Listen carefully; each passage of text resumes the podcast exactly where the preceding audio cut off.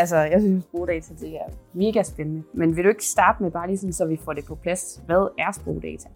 Sprogdata, det kommer jo i tekst og tale og bliver indsamlet på mange forskellige måder. Så for eksempel, når du taler med, øh, med Siri for eksempel, kan det bruges som data til ligesom at forbedre den service.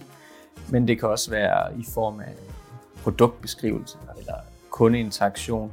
Det kan være e-mails. I mit tilfælde har jeg sågar arbejdet med skønlitteratur som, øh, som tekstdata.